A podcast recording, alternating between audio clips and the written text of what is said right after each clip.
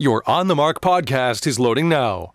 The On the Mark podcast is sponsored by the Sunbury Motor Company, family owned dealership since 1915, 4th Street in Sunbury, and Sunbury Motors Kia on routes 11 and 15 Hummel's Wharf.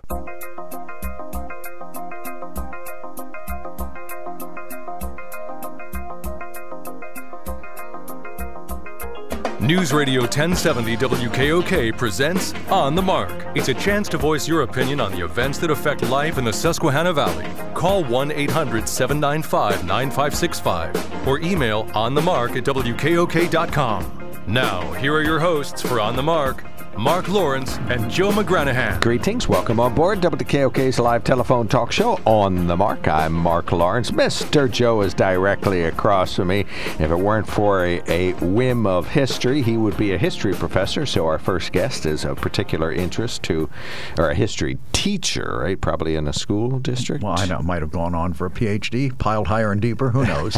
yeah, actually, in my view, it is. I am piled did. higher and deeper, right? so, all right, Joe. Joe McGranahan is here, but uh, super broadcaster, real history uh, fanatic, and a voracious reader. And he's uh, read a book that we're going to be talking about very shortly. And uh, he's uh, read up on the man who's on the newsline. Rob Centers, our fabulous producer. I'm Mark Lawrence on the Mark, sponsored by the Sunbury Motor Company. You can check them out at sunburymotors.com.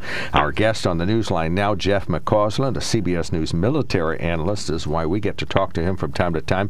But he is a retired U.S. Army colonel and educator at Dickinson College, and he's a consultant involved in private consulting work to make sure that uh, security and uh, uh, global security is brought up and talked about for businesses. But co author of a book that's out, Battle Tested Gettysburg Leadership Lessons for the 21st Century. Yes, even I've listened to it, so I got a chance to well, I'm reading it. I you, think you get more out of it reading it than you do hearing it, but I'm glad you're listening to it. I right. realize your attention span leaves something something to be desired. Jeff, what should people do? Should uh, they read your book or listen to it? Well, they ought to do both, obviously. that's what they ought to do. But uh, without question, uh, I myself personally defer to uh, reading books. Uh, I'm one of those guys that reads with a pencil and makes notations in the margins because I'll come back and reference them later. So these days, obviously, the ability to listen to books is uh, is very handy. Uh, a lot of times on long trips, what I've done is listen to books while I'm making long trips across the country, and so that's another way of going about it. Well, I think your book is amazing, Jeff. I'm I'm not quite done with it yet. Um, I've still got got a little hold up, but man, what an interesting perspective you bring to this entire topic of equating uh, the Battle of Gettysburg and today's leadership lessons. It's an incredible idea, and you execute it flawlessly. I'm I'm just astounded by the things I've learned. I thought I knew the Battle of Gettysburg fairly well, but I've read a lot of things in there about motivation and how uh, trying to get people. I'm at the point now where where I'm reading General Lee is trying to get uh, Longstreet to buy into his attack on the first day, or the second day rather. Uh, it, it's an amazing way you blended this all together. What what led you to what what inspired you to write it this way? Well, back in the day, my co-author and I, Colonel Tom Vossler, we were both members of the faculty of the United States Army War College. I actually was the dean of academics, and Tom was the director of the Military History Institute is the Army's archive located in Carlisle. In any event, we uh, would always take the students from the War College each year down to Gettysburg for what the military would call a classic military staff ride. And frankly, in some ways, the establishment of the park was in part to provide military officers a location to do that. And this is where military guys will go down, they'll assess strategy and tactics, and use the classroom of a former battlefield for their own learning. Having done that multiple times, Tom and I decided that in many ways this was a case study on leadership. And, you know, if the three of us, pretty educated guys, I've, I've got the pile higher and deeper degree, um, went to a corporation or any organization and we spent a good deal of time with them, the three of us could probably then talk about how well or how poorly that organization was run if we had free access. But if he showed up on a day when the place was in a crisis, well, then how well or how poorly would stick out in bold relief because crises for any organization, corporation, not for profit, or an army compresses time, and leaders have to make decisions with uh, sometimes uh, huge consequence. And so that's what we thought was to use this battle as a classroom, as a case study, for those leadership concepts and principles that Tom and I both believe are enduring. Doesn't matter if you were leading back in ancient Rome or during the Industrial Revolution, the Civil War, or leading a corporation in Pennsylvania today, those lessons and principles are immutable. Well, the day, of course, this is the anniversary of the Battle of Gettysburg, and the, the really, it's amazing how uh, everybody kind of stumbled into this. Why don't you give us some background on that? Well, the battle begins, of course, actually, you could say in May of 1863, and that is a strategic planning conference. And all corporations frequently have strategic planning conferences on what are we going to do as our environment changes. Confederacy will hold that in Richmond and the senior military and political leaders will be assembled. This is in the aftermath of their success at the Battle of Chancellorsville. And they're trying to decide what, what are we going to do? What are we going to do?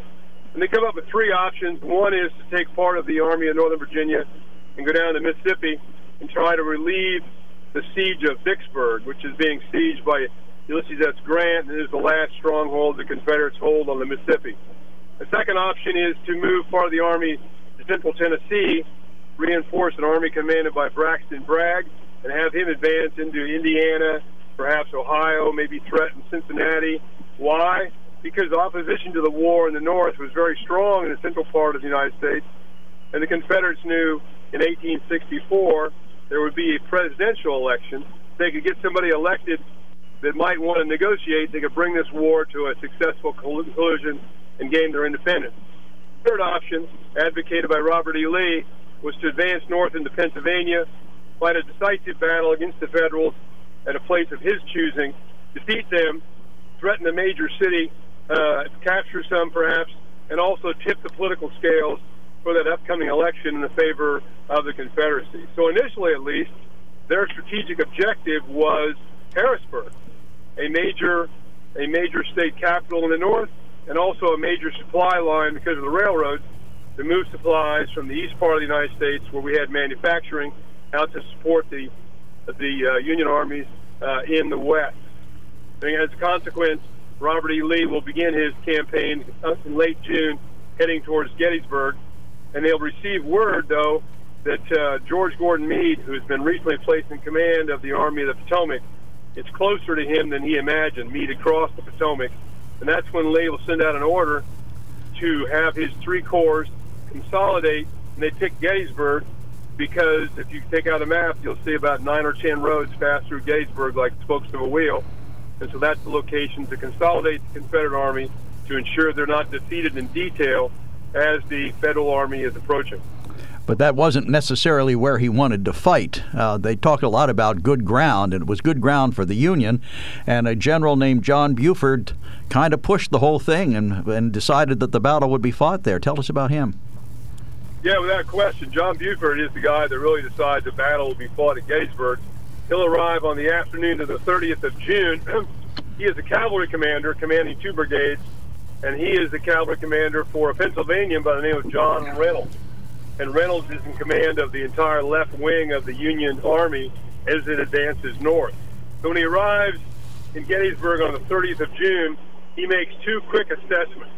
First is based on his scouts and other intel he determines there's a large Confederate force just west of the city and down in Cashtown, likely advancing on Gettysburg the next day, and that'll be the corps commanded by Ambrose Powell Hill.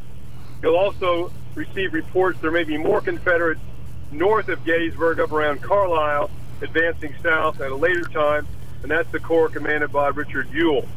So he will also then do an assessment of terrain, and he'll determine the key terrain in the area are Cemetery Hill, Culp's Hill, Cemetery Ridge, and the Round Tops, which are just slightly east and south of the town center.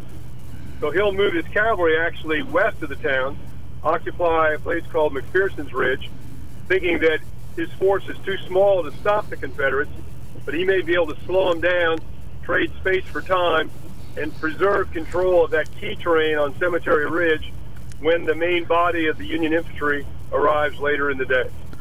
A lot of people think that the, and I think history teaches commonly that the Pickett's charge was the real defeat. But I can't help but agree with you that the famous discretionary order that Lee issued to, uh, to uh, Ewell, uh, take that hill if practicable, at late in the afternoon, was probably a big mistake. I like the way you frame that. That he was uh, thinking about his other commanders who would have done what he wanted to, what he wanted them to do, without him giving great detail. And this is this one issue is where where I think your book really weaves back and forth between the military decisions and decisions that lead to management today, uh, really hits home. Well, that's very kind of you. Yeah, I am totally convinced of this. I mean, that, you know, leaders do two things every day, no matter what organization they run. They perform whatever the mission for that organization is today, and they develop leaders and plans for their organization to flourish in the future. That's what they should do. Well, Richard Ewell had been placed in command only a couple of weeks prior to the Gettysburg campaign, returning from being badly wounded and having lost a leg. And he was put in command of the corps that had previously been commanded by Stonewall Jackson, a very aggressive Confederate commander who had been killed by his own men in a friendly fire shooting at Chancellorsville a few weeks past.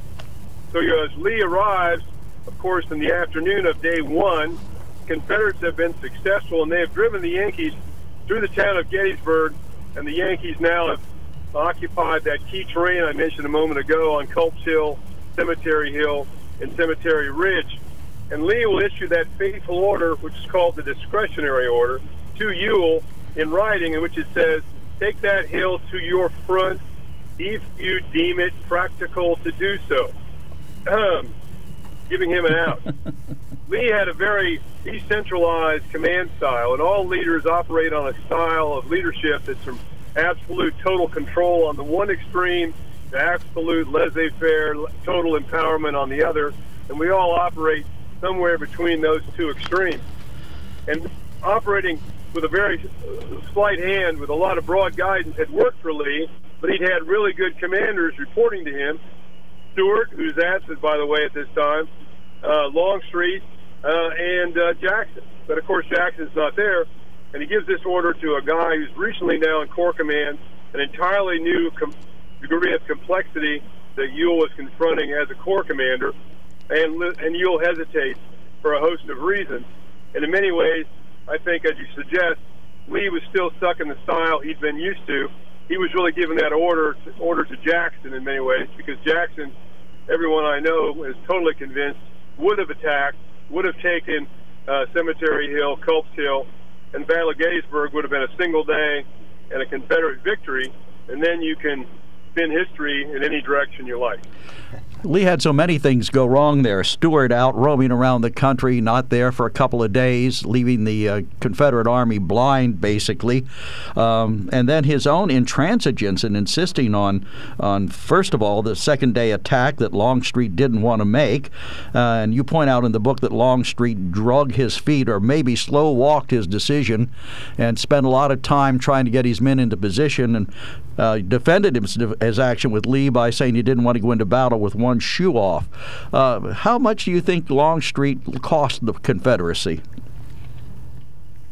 Well, it's difficult to say. There's no doubt about it. Lee gives the order to Longstreet to conduct this development on the southern end of the Union line. This is the fighting around the wheat field, the peach orchard, Devil's Den, and Little Round Top. Now, that order is issued about 8 o'clock in the morning, and then Lee will ride over on the northern end of the line to talk to Richard Ewell has now become a bit more direct on this second day in his guidance that he's going to provide Ewell. Uh, Longstreet, as you rightly point out, uh, doesn't move. He's waiting for the rest of his troops to arrive. Lee comes back about noon, sees that Longstreet hasn't moved, and Lee becomes, by most accounts, pretty angry, or at least as angry as a guy who's thought of as a Southern gentleman would get in public. He basically orders him direct to get moving. They start moving, but discover the route they've taken will expose them the Union observation. So they actually do a reverse march, march all the way back to the start, march farther to the west, and then take another route to get into position for that attack.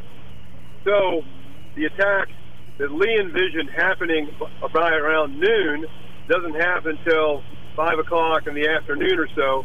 By that time, a lot more Union forces have arrived. The Union line has extended down Cemetery Ridge. And of course, that's when the famous 20th Maine will have arrived as part of a brigade commanded by a Pennsylvanian by the name of Strong Vincent on Little Round Top. But if you can peel off 30 minutes anywhere in that time period, from 8 o'clock in the morning until 5 o'clock in the afternoon, and accelerate Longstreet's attack earlier, well, he'll arrive on Little Round Top. Strong Vincent, Joshua Chamberlain won't be there, and that attack on the second day will be successful, and we'll have a two-day battle and a Confederate victory. It's amazing the way you weave other details into this story. For example, uh, the 1936 victory of the University of Washington rowing team at the Berlin right. Olympics, and the fact that the team uh, that they were built not on individual rowers but on putting the team together. And you stress that a lot here in this book, and, and that's one of the lessons that we can take for today uh, from the book. Go into that a little bit, would you? Well, absolutely. The 1936 uh, U.S. Olympic rowing team, which is described very well in a great book called The Boys in the Boat. Uh, and the coach in that team talks about, you know, it's not the best or it's not the strongest bunch of rowers that makes the best rowing team. It's the team that is in the great greatest synchronization. And if you think about athletics, uh, the the one athletic uh, endeavor that demands the greatest synchronization is rowing. And he talks about you know making sure people are in the right seat makes a big difference on how well synchronized that it can make an exponential difference in their performance. These young guys had been in the rowing team in Washington largely because of the fact that it gave them free free food and tuition to go to Washington during the Depression. They've been very successful, won the NCAA title, and rowing is, by the way, a very popular spectator sport, sport in the 30s, and go off to represent the United States in the 36 games in Berlin but it emphasized that point of synchronization. Does everybody in the organization, from the lowliest person, the newest employee we've hired, do they understand what the vision and mission of the entire organization is, what their role is, and can they understand how they can draw a dot, a dotted line from what they're doing to that organization's ultimate vision, mission, and values? And what I like to say is, if your organization can do that, if people in your organization can do that, um, I, I can't guarantee you're going to be successful, but I believe you put yourself in a position to be as successful uh, as you can possibly make it. First of all, let me ask you the most basic question I will today. How much time do you have? Can we keep you on the line another five or ten minutes? I know you have obligations with CBS to talk to other affiliates.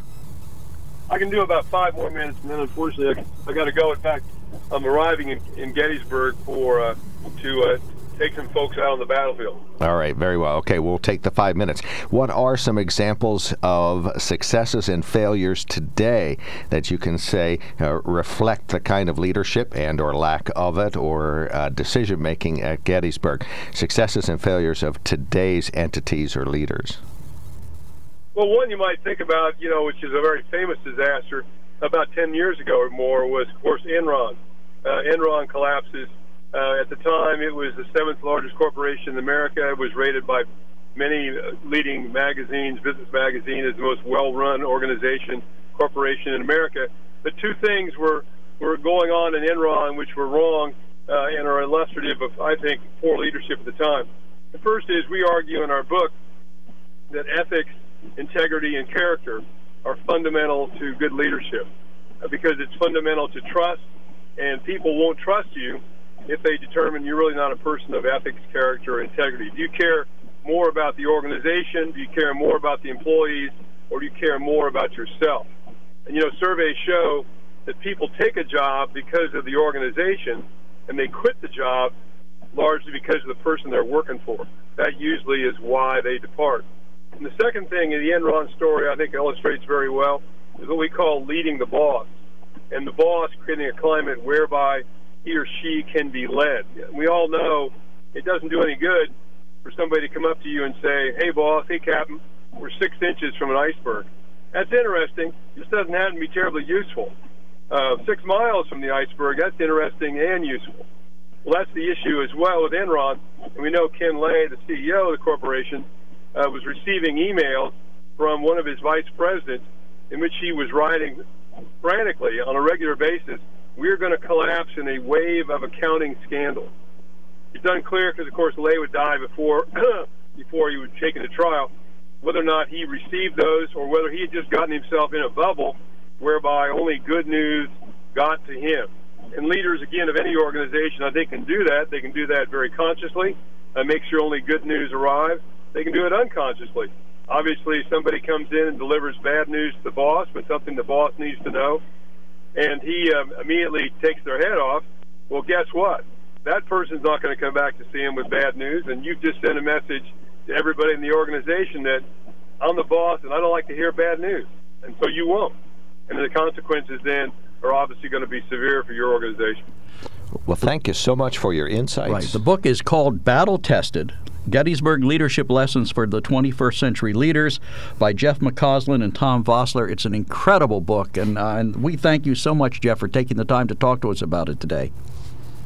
My great pleasure, guys. And thank you so much for the signed cards yes, that we, uh, we can adhere to our copies, so we appreciate that. Thank you so much, Jeff McCausland, CBS News military analyst, uh, retired U.S. Army colonel, educator, Dickinson College, and at the U.S. Army War College, and uh, a consultant.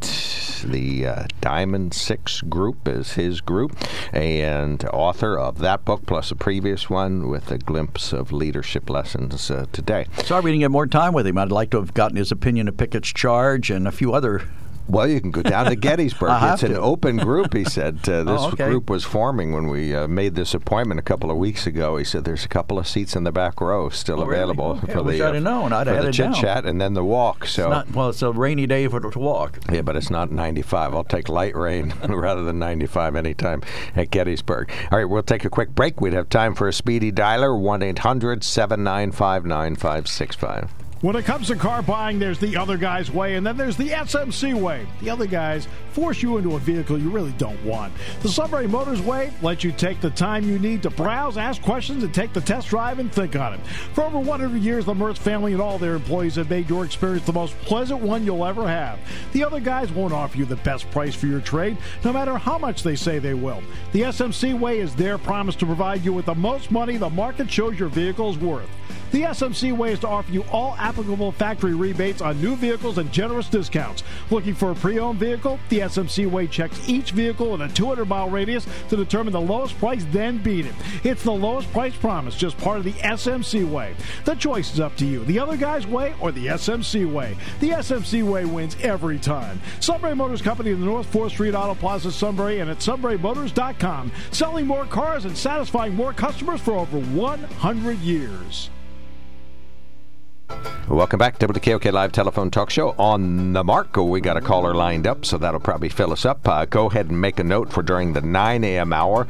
70236 is our text connect number, and you have to put the keyword OTM in there. You can email us at onthemark at WKOK.com.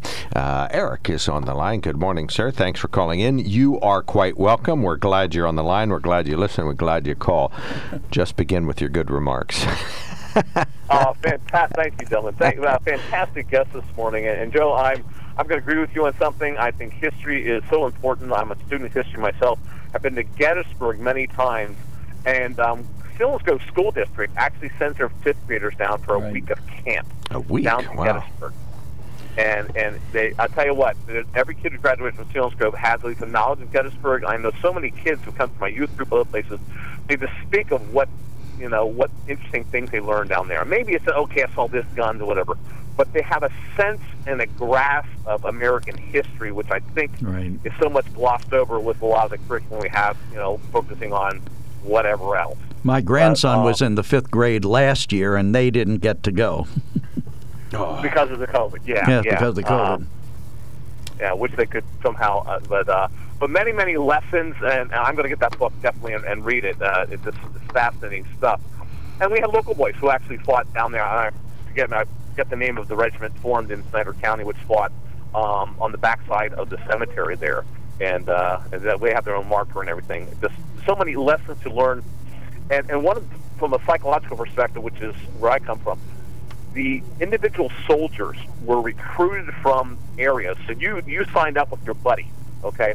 So when it came to that time when they said attack, you would you would be more fearful of being labeled a coward and not attacking rather than having your life taken. And I think that explains a lot of Pickett's charge where those boys lined up and saw that open field and knew their chances of surviving were minimal, yet thousands of them just walked out with their buddies and were slaughtered. And, and you know, it's, uh, it's the fascinating from many, may perspectives, leadership, but also the individual and what's going on in individuals' mind.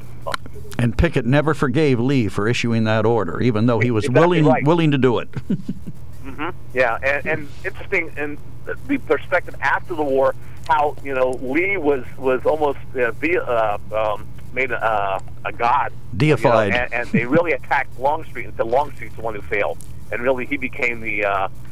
Uh, you know the, uh, the person that they, they tried to blame for everything. Lee was still way up there. You know. But, well, Longstreet and Sickles formed kind of an interesting alliance after the war, trying to promote each other's view of how it how everything went. That's well, a fascinating Sickles story. Sickles' was his own perspective. Uh, I don't know if you guys knew this, but General Sickles was the very first person in the United States ever ever uh, got away with the uh, insanity plea and got off for a murder charge due to pleading insanity. Right, killing Francis Scott Key's son, and he was defended by Edwin Stanton, who went on to become Lincoln's Secretary of War. There you go. All good Republicans, right? Yep, good Republicans. Call back, Eric. Thanks, Thank guys. you so much. Appreciate that. Uh, appreciate Jeff McCausland checking in. Uh, he's going to lead a group uh, at the Gettysburg battlefield this morning, as you heard him discussing. This is WKOK Sunbury.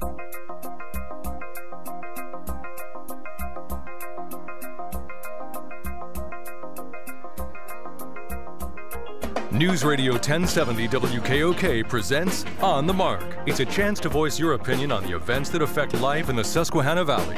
Call 1 800 795 9565 or email onthemark at WKOK.com. Now, here are your hosts for On the Mark, Mark Lawrence and Joe McGranahan. And welcome back to the KOK Live Telephone Talk Show on the Mark. I'm Mark Lawrence. Mr. Joe's across from me. Mr. Rob Sanders on the other side of the glass. On the Mark is sponsored by the Sunbury Motor Company. Please go to sunburymotors.com and they'll help you out. They'll fix you up and they'll find a vehicle for you somewhere, somehow, some way. Our toll free line is open. Call us 1 800 795 9565. That's 1 800 795 9565. We can talk about today. We heard the remarks of Jeff McCausland and today's leadership. He used Enron as one example, but maybe there's local examples that you can think of and remark on if you want to of good leadership, or in the case of Enron, failed leadership. And so that is uh, something you could perhaps uh, extend. Uh, we have the Trump Organization, the financial chief financial officer, facing some charges today because the Trump Organization uh, over benefiting some individuals beyond the, what the tax laws permit. And there's dissension in the office of the vice president. And President Trump not charged in connection with that particular element. Uh, Joe has found a clipping that Kamala Harris's office has a toxic work environment, say some of the observers of that, so we can discuss that. Joe's got his Fox News clippings with him this I morning. got my funnels firmly in And place. Gwen Berry, we talked about that, the uh, national runner. You're afraid that No, she's, she's a hammer thrower. Oh, okay. So you're afraid that she is uh, funded by individuals who don't or do support defunding the police, so we can bring that topic up again. So yeah, we got a couple of things on the table. We got two emails pending. We can read those. One 9565 and you can email us at on the market wkok.com or text us at 70236. Include the keyword OTM. Some brief news headlines. All eyes on Florida as the investigation continues into what caused a building collapse. We talked to a structural engineer around here, Dave Zartman of Zartman, Zartman Construction, who said he too is monitoring the investigation in Florida. When you have a structural failure is when a member's no longer can hold its load.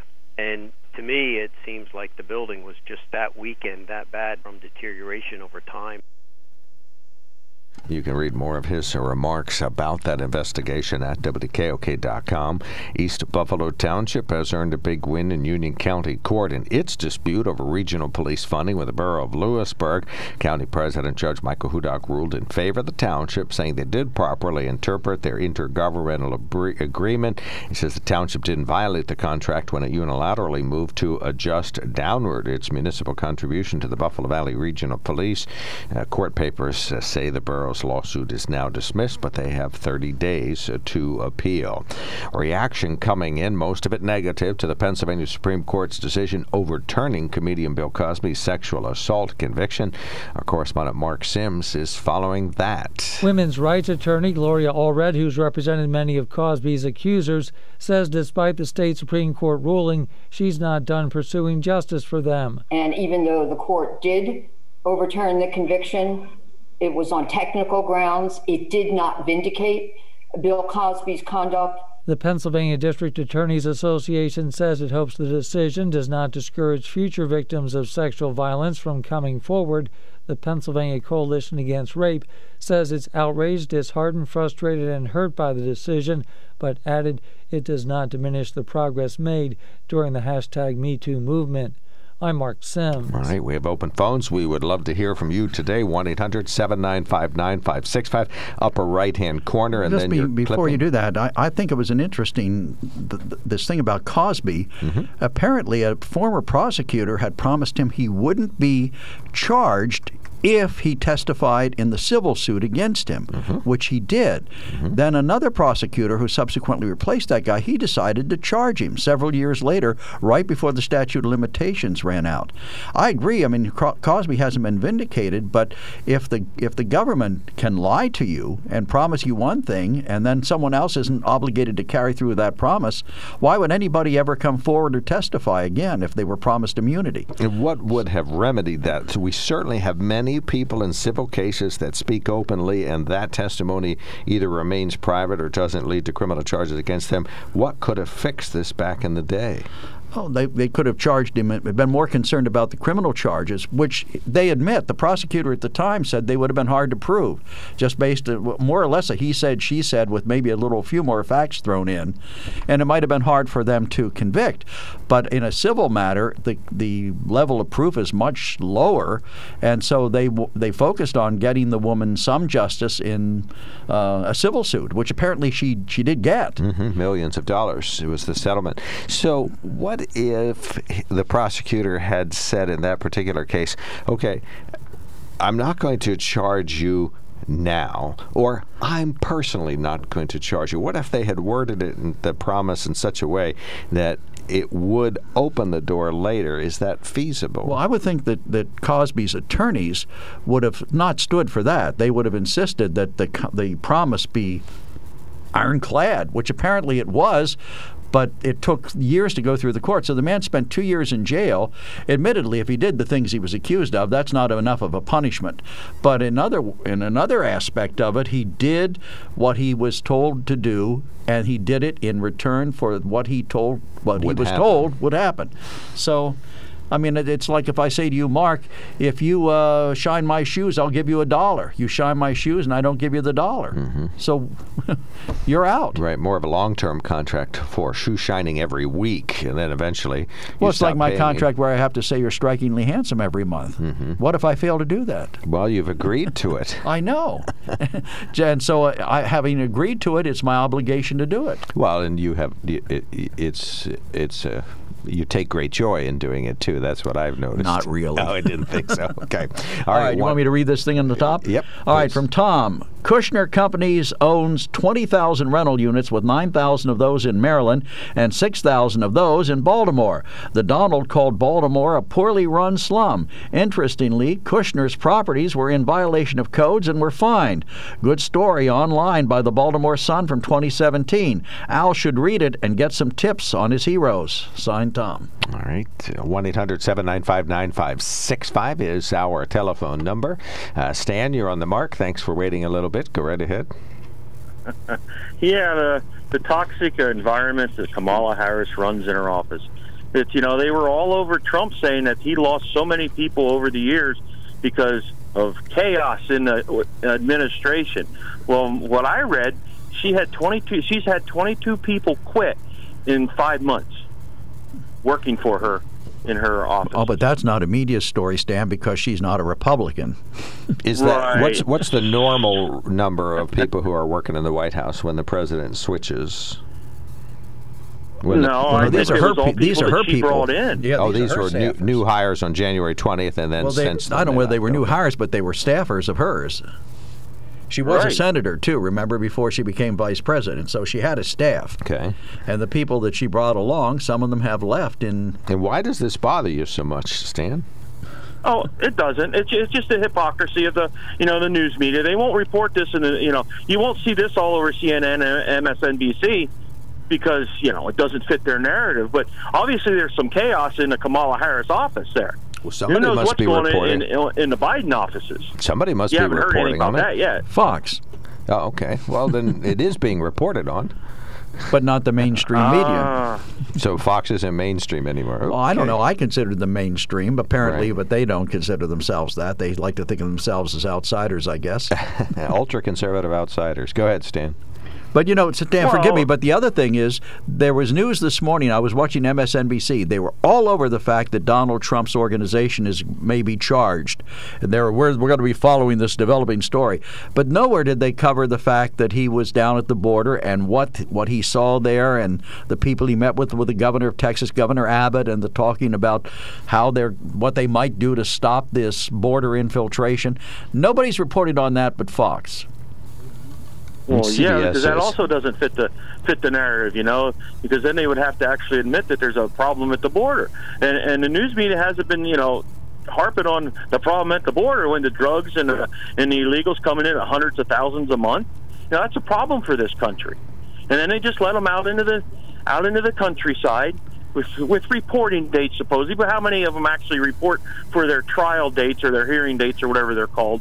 You know they're put out into the communities and the communities have to pick up the tab for everything that's going on along with the ta- the money that they've been given by you know the, the US government and the, and the, and the bus tickets and the plane tickets to send them out into the you know the the ether of the United States you know the whole thing's a mess True, eh, true enough. True enough. So So, I, I don't know what's going to happen Mark's remaining silent. Oh, over I'm trying there. to see how properly far down. chastised. No, no, I'm trying to see how far down President Trump's at the southern border is on the CBS News feed now, and I don't think it's on the feed anymore. It was there earlier this morning, and now I think it got pushed off by the uh, the news stories by a of the morning. tiddlywink championship in Algeria. Well, yeah, the, the top story. You'll be shocked to hear that the top story is President Biden promises federal aid to victims of the heat wave, and then the Trump Organization, and then Bill Cosby, and then the Florida condominium. How do you give federal aid to people who are in a heat wave? I'm curious. I'd like to know what money we're going to throw at that.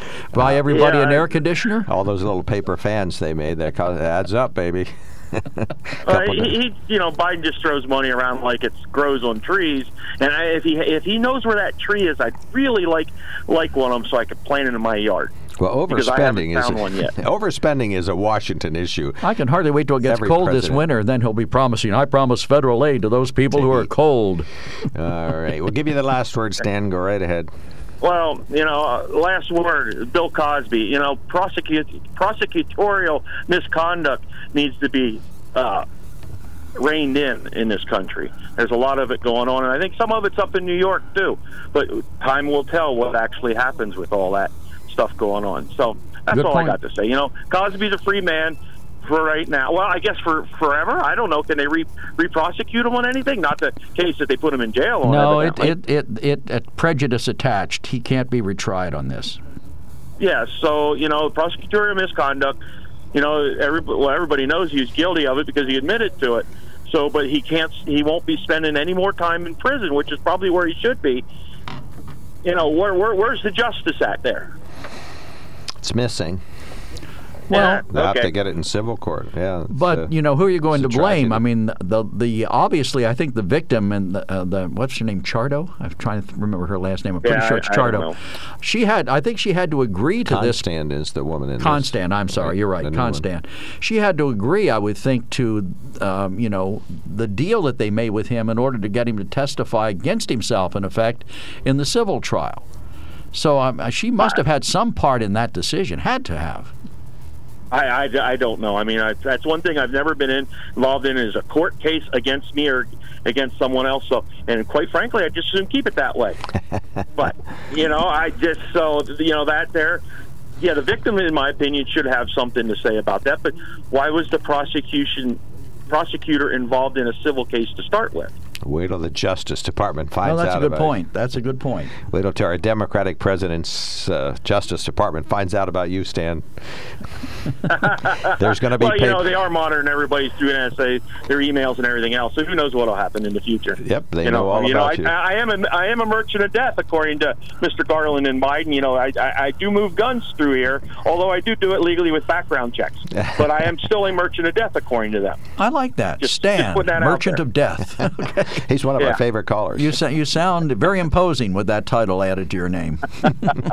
you put that on your business card, uh, Yeah, Stan. yeah, no, I'll pass on that. or your t- uh, uh, on a tombstone, it would be great. Stan, here lies Stan, Merchant of Death. Gunsmith, Yeah. merchant of death. Uh, what else? Conservative, and you're a union dog too, right? N- Not by choice. No, okay, right, okay. Not by choice. No, but but by membership, yes, right. So Yeah, okay, membership, yes. Choice, no. But you should I put no that on choice in there. the matter. They took that away from us in the last contract. So, Well, they're taking good care of you whether you like it or not. They're just charging you. yeah, okay. Thanks, Dan. Appreciate your call. All right, have a good one. Take care. bye. All right. Now, this is a 48 hour old email, but we'll read it. It mentions uh, Stan's name. Okay. Oh, there we Yeah. go. When Stan was on, Mark to Stan. What would you do? Chris is on, Mark to Chris. What would you do? Joe comment, you are asking the wrong person. As a longtime registered independent and a veteran, asking Stan for his opinion is the for the most part a worthless thing to do. Heck, here's a guy that refuses to get the vaccine. Now to me, that is un-American. Oh, I forgot. Both Stan and Ben in their minds know more about medicine as medical professionals. You know that persons that you know that persons that attended med schools. Signed by Dick. I right. think he meant something else here at the end. Uh, of the, I didn't quite get the sense of it. Did you? No. Okay. But it mentions Stan, and Stan was on the line, so now Stan can use his minute if he so chooses.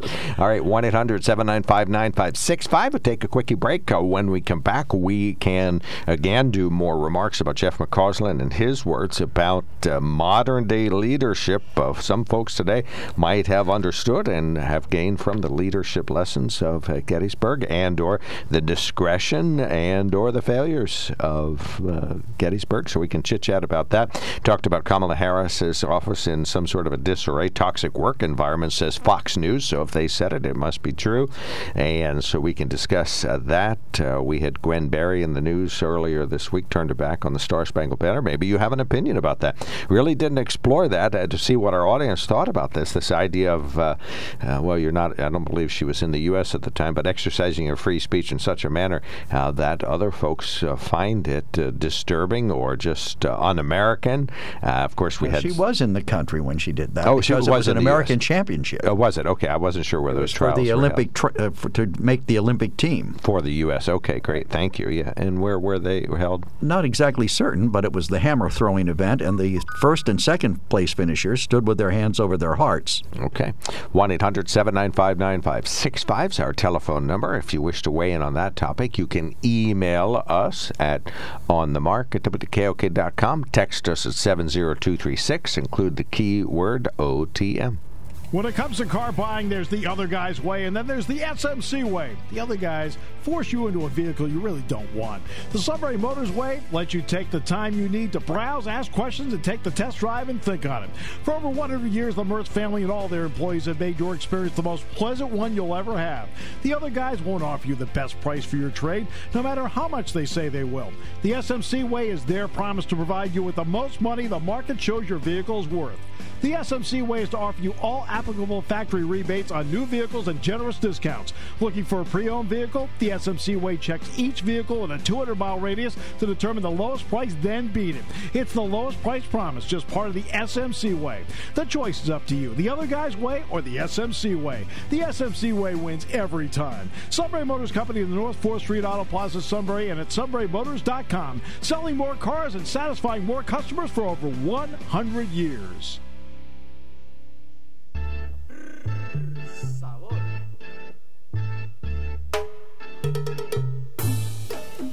Welcome back to the KOK Live Telephone Talk Show on the mark. 1 800 795 9565. We're 100% open right now. Actually, we don't have anybody waiting on hold at the moment, so call us now. 1 800 795 9565. I crashed the text machine by clicking two buttons at the same time, so I'm trying to get that back up again. As soon as I get that working, uh, you can text us at 70236 with the keyword OTM, and that'll work. And let's see, emails on the mark at WKOK.com. I mentioned in the news uh, uh, briefly uh, that Spotlight PA story is the one we're using. Democratic Governor Tom Wolf vetoed the Republican rewrite of Pennsylvania's election code Wednesday, making clear his party's opposition to a stricter voter ID requirement and setting up a potential showdown on the issue at the ballot box. Of course, Republicans have said they're going to use a constitutional amendment to try to get this uh, through. And we have, uh, in addition to requiring voters to show ID during every election, the bill would have created uh, more early voting, instituted new security rules for drop boxes, and allowed voters to fix mail ballots with missing signatures. This was that one thing where um, if you remember, some counties were helping people fix their mail in ballots and other counties were not. He measures while expanding access. Uh, Wolf said, see, it would have allowed you to go a week ahead of time and vote in person, which I think is a, is a, was a good idea. I would have liked to see that. Well, I, I, I, I, think that it's um, a good idea to put it on the ballot, let the people decide, since apparently politically we can't come to some sort of conclusion about what makes sense and what doesn't make sense. I personally think requiring ID makes a great deal of sense. So let's put it on the ballot, let the people decide. Right, and that's what's going to happen. Well, it has to pass two times in two different legislatures. Right, that effort is what's, on, what's right. going to happen. Well, I would imagine the voters will approve it.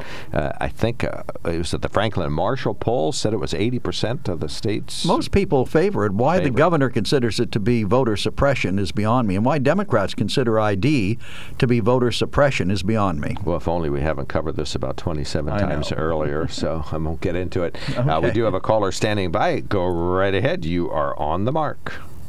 Yeah, uh, Dick wrote that email in there. claims I claim to be a doctor. I don't think I've ever claimed to be any type of medical expert.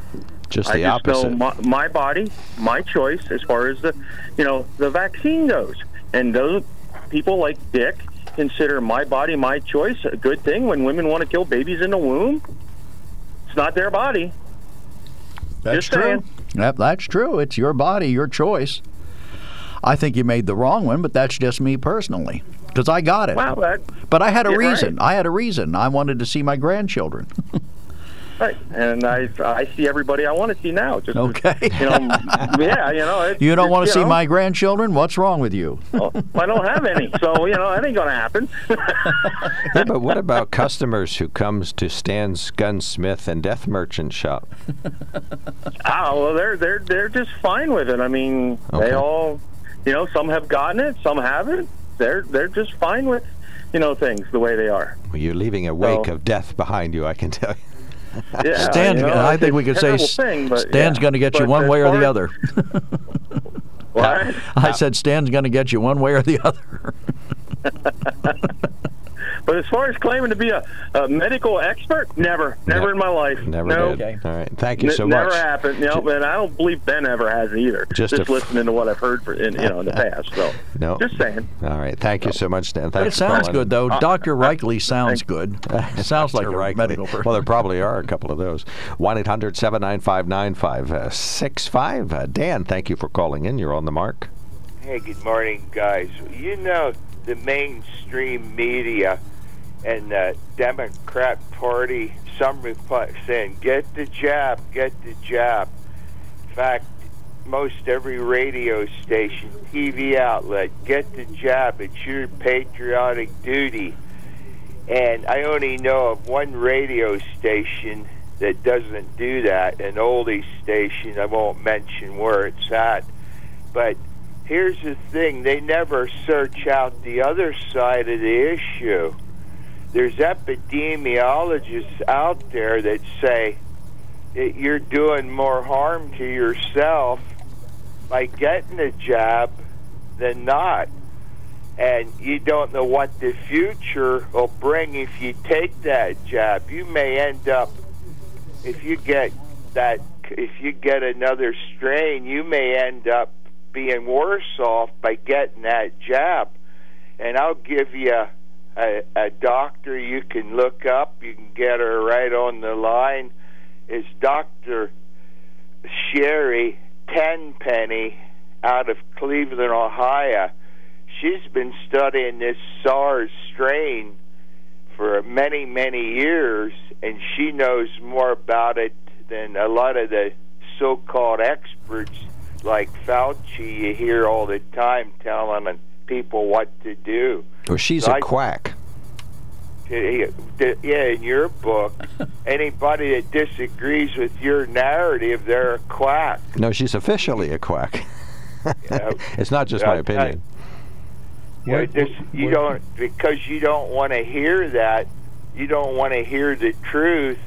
You'll call her a quack, and she's an expert in epidemiology, more so than your famous Dr. Fauci. But uh, no, you don't want to hear that. And she's not the only one, by the way.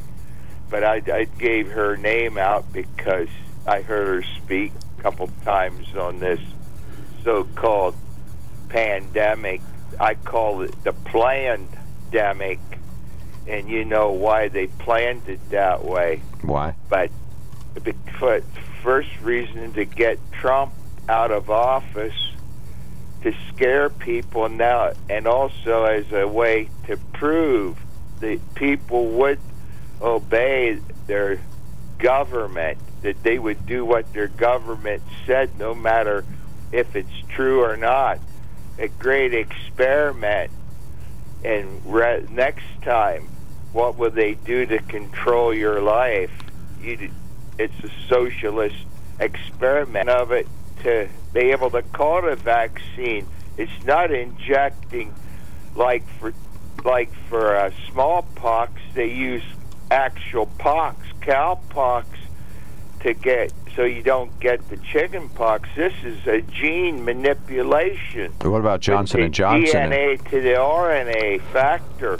This is manipulating genes. Something that has never been done. It's not proven that it'll even work. Oh, it's been done many, many times. This is they- they're enjoying science that's been known for decades, and certainly are much better at it now. But what about Johnson and Johnson and AstraZeneca? Those uh, are the traditional vaccines that you're more used to. What's wrong with them then? If you don't like the ones that use the MD, uh, mRNA, which that, that's fine since you don't understand it, that you don't want to do something that you're afraid of, that makes perfect sense. What about Johnson and Johnson? That's the more traditional kind that's based on replicating uh, what they, I think they use a fragment of the shell of a of the existing virus.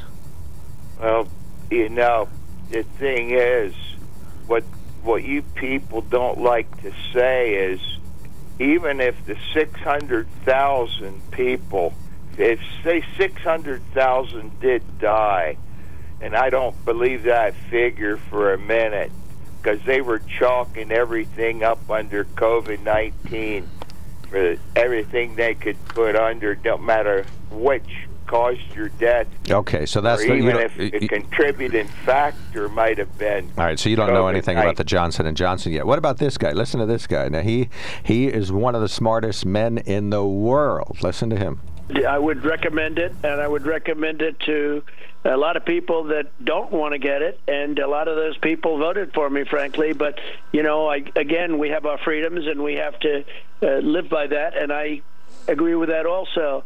But it's a great vaccine, it's a safe vaccine, and it's uh, something that works.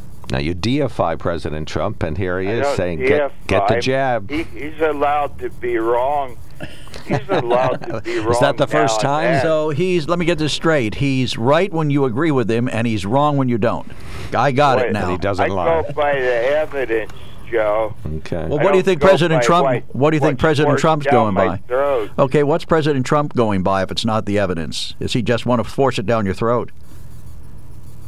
No, he's saying what he believes. He's going with the evidence, isn't he? It if he wants to. That's his business. Don't you think he's going with the evidence, or you think he's not? You think he's ignoring the evidence that he wants to hurt people? He might not know. He might not know every. He He's don't know every, everything about it. Neither do I. I have to go by the evidence. Then I have to go by the evidence and and make my decision. All right. It's a decision I made, and I explained to Mark on Friday. I already had COVID 19. Why Mm-hmm. would I want to duplicate the problem by getting a shot on top of the that I already had it? If Mhm. I have immunization, Right. immunization on it, why would I Immunity. want to Immunity. add ins- That's the word. injury to insult? All right, we It's- got you. It's foolish. They never tell you about That's insult to that injury. people that had it. They just tell you, go get the jab, get the jab. Okay, well, I'm I'm roughly your age. I got it. I've Well, had no ill effects, Yeah, none ben, at all. Ben Reichley had the disease and got the vaccine both. That's All right. your decision. I wouldn't Right. tell you not to get it. If you, if Oh, you, that's fair enough. If your evidence tells you, hey, I better get it, you go get it. But Mhm, mhm, I, mhm. I wouldn't have got it. Don't get me wrong. I wouldn't have got it even if I wouldn't have had COVID 19. It just I works wouldn't out. get Okay. the jab. Thank And you, Dan. People aren't dying like flies from it.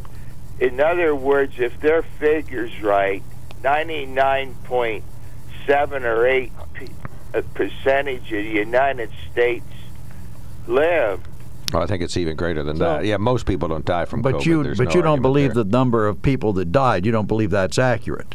You've said not earlier. necessarily, not from evidence I heard from nurses at hospitals that were told to chalk things up to COVID 19, even though it was a heart attack and one was cancer. They were told they were supposed to write it up under COVID 19 to, in other words, whatever benefit that was to the hospital or whatever, it made that it did inflate the numbers that of COVID nineteen, and it's strange that last in 2020, no people died from other flus. It was all COVID nineteen. Right. All right, and we got that's you. a little strange. Got to move on. Thanks, Dan. Appreciate Yep. your call Yeah, as thank you. always. Have a great, Have a good Fourth of. July. Take care. All right, thank you. Have a great Bye. week. We'll talk to you in 10 days. All right.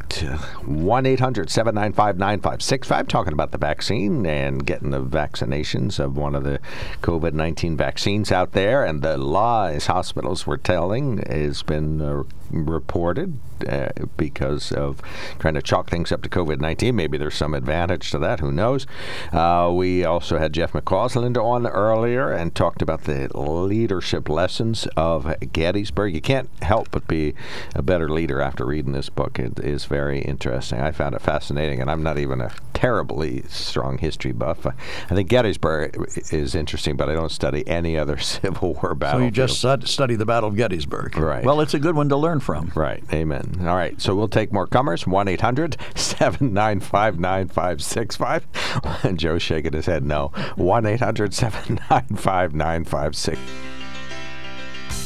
Welcome back to WKOK Live Telephone Talk Show on the mark. 1 800 795 9565. We got two callers waiting, so we'll be picking up the line very shortly. You can email us at on the mark at WKOK.com and text us at 70236. Include the keyword OTM. Al, you are on the mark. Thank you for calling in. Go right ahead. Yeah, there was a there was a sad uh, thank you, and there was a sad story on Fox where they showed a little boy standing by the guardrail, two years old. He looked pretty skinny himself, but he was standing upon a pile around the pile of trash was all around him, and uh, he was abandoned. It was night, and that's where the uh, border guards found him. This is the U.S. Mexico border you're talking about? Yeah. And then also in the same county, they showed a person getting carried away in a body bag that died of dehydration, and then they said there was about uh, 60 bodies found so far in that in that Rio Grande Valley of people that didn't make it. And, And, this has um, this the whole situation. And this is the bottom line: is not being resolved. Correct? I mean, we certainly hear some words about this or that, but no resolution at the southern border. Correct? Right, and also the kids that they have in those containers are on suicide watch, and some of them already committed suicide. They had to take all the sharp objects or anything away from them, and there's severe depression. People want to, the little uh, people in those containers want to kill themselves because the situation is so bad and it's so hot. All right, so we're Uh, very, very far from resolution on the border. Well, this is going to be President Biden's uh, Waterloo. 'cause, uh, I, I don't know that. I, I think you can focus attention on other national issues all you want, but unless you do something about a, an obvious crisis. Funny, he's talking about the people suffering in um, uh, From heat. Pacific Northwest, which is terrible. There's no argument there. I mean, there's no relief. A lot of people just going out to their vehicles. They say just to get cool and to sleep in their vehicles because they have air conditioning. But Well, uh, he's sending them money so everything will be okay. but uh, yeah, not but not fixing this is uh, r- creating a twenty times worse hardship. I think. Well, no, and then there's sex trafficking, child trafficking. Uh, they're helping the cartel. Biden might as well be helping the cartel himself. And the drugs, it's just a terrible situation. And then we have another one where uh, we have political prisoners in Washington in solitary confinement from the riot on January 6th that didn't even get the trial yet. There's 30 some people in uh, that I consider political prisoners. Just so you know, Al, um, tried to look that up when you claimed that kids had committed suicide at the border. Six, it says that six, and this is from BBC America, six kids have died in U.S. custody uh, in the past uh, past year. It doesn't say any of them were suicide victims. It just said that they were their deaths are being investigated. Well, that's you know part of the story. There, there's uh, there's a lot of problems down there, and No- no argument deny there. It, even if you, you know, it, it just makes common sense that if you put a kid in a container in a hot area, they're not going to be a very happy person. And there's twenty thousand of them. Yeah, it would have been helpful if Kamala had actually gone there to the Rio Grande Valley instead of El Paso. She might have might have come away with a different view.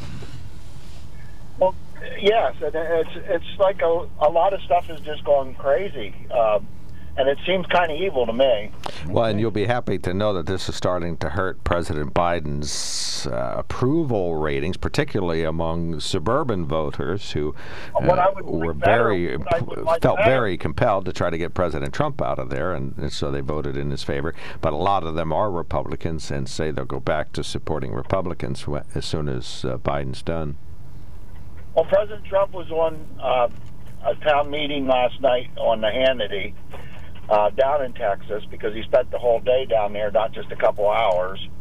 Um, and he was talking with the governor, and you know th- they both wanted him just to keep things the way they were, and they were on the right path. And they said two more months, the wall would have been done, and then it would have got painted black. Um, to keep it hot enough that people can't climb over, and everything was under control. And then President Trump said a funny. He said, "Well, if he would have just went to what's the beach in Delaware, Re- uh, Rehoboth? Mm-hmm. Yeah, if he there's would a have house just there. stayed at the beach, everything would have been fine." Okay. Okay. All right, Al, we got you. Thank you so much for calling in. you, Appreciate Al. the call. 1 800 795 9565. Al and I in full agreement that uh, we're missing an opportunity to fix a real crisis there. Hey, I want to talk to you about the Sunbury Motor Company. Uh, they are selling Fords. They got a few down there, and Hyundais and Kias, and they're on the North 4th Street Shopping Plaza and routes 11 and 15 in Hummels Wharf.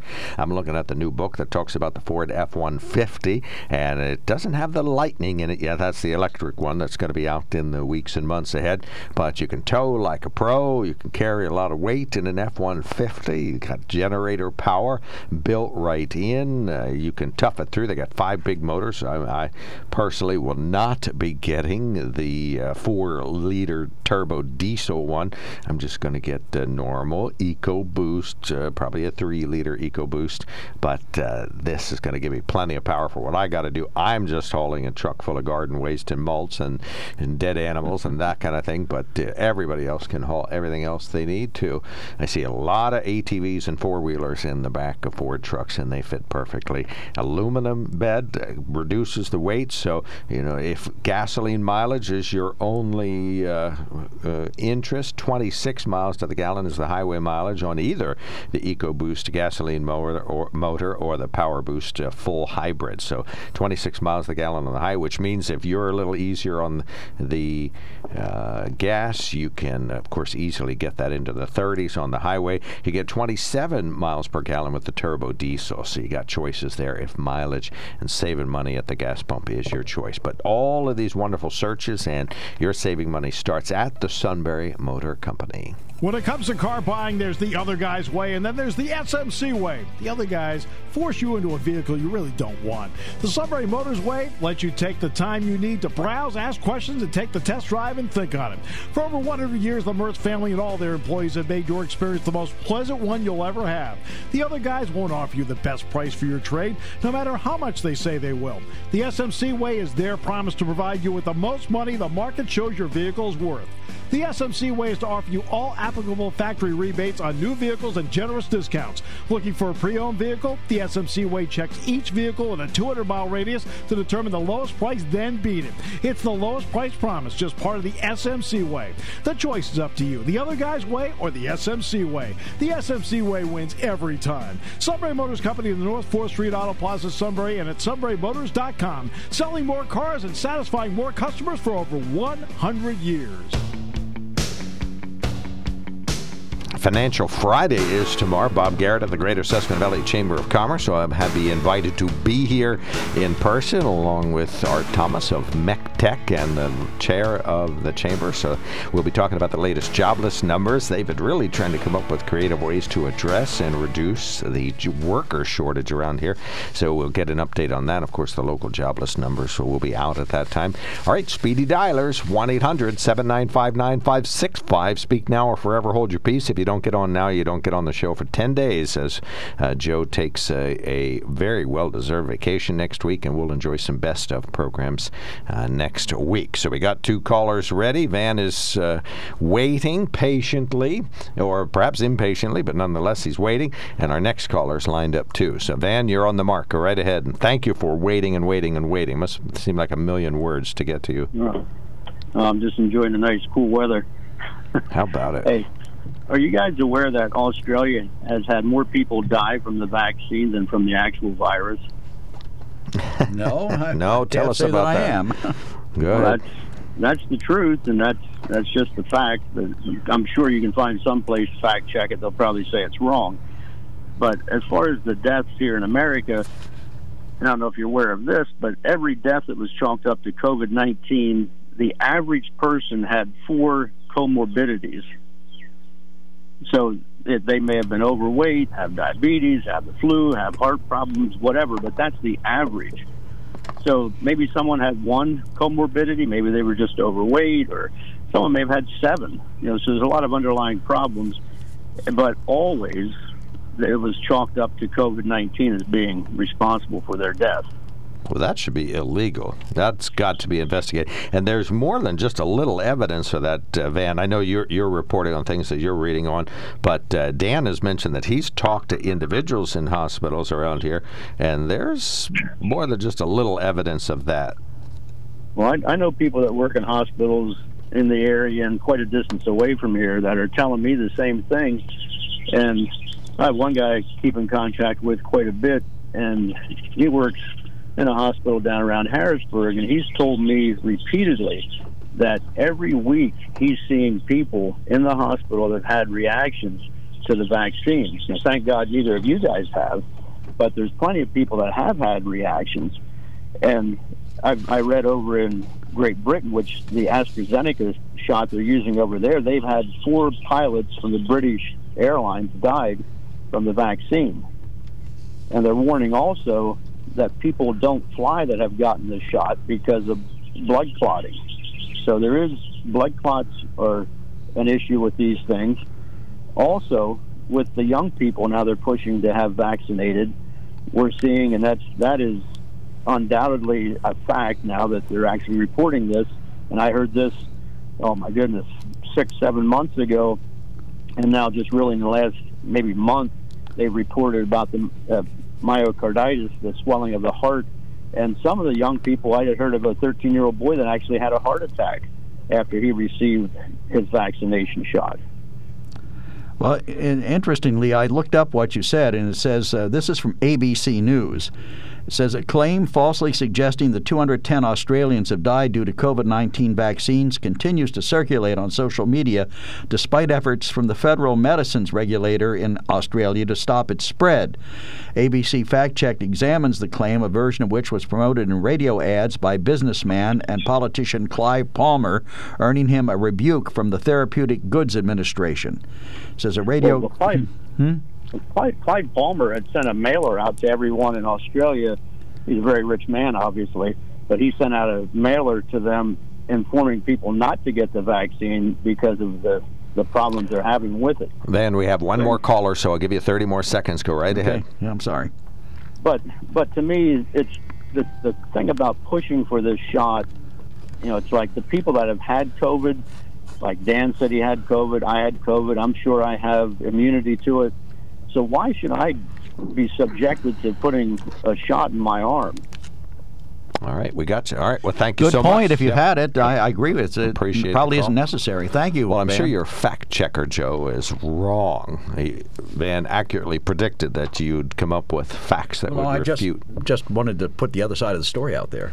Well, that's not what this show's for. Cindy, you get 60 seconds.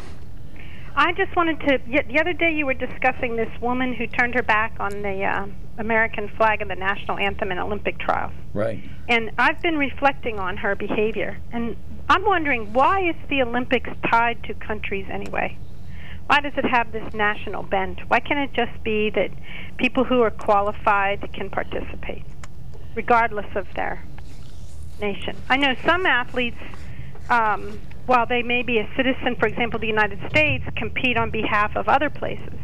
And and then they have the issue that place interestingly, like American Samoa, which is a territory of the United States, and those people enjoy free uh, capacity to come and go from our country and all the privileges of the United States. Well, they're considered a separate country. It seems to to me like we that the Olympic Committee should rethink whether or not this should be tied to your nation or not. All right.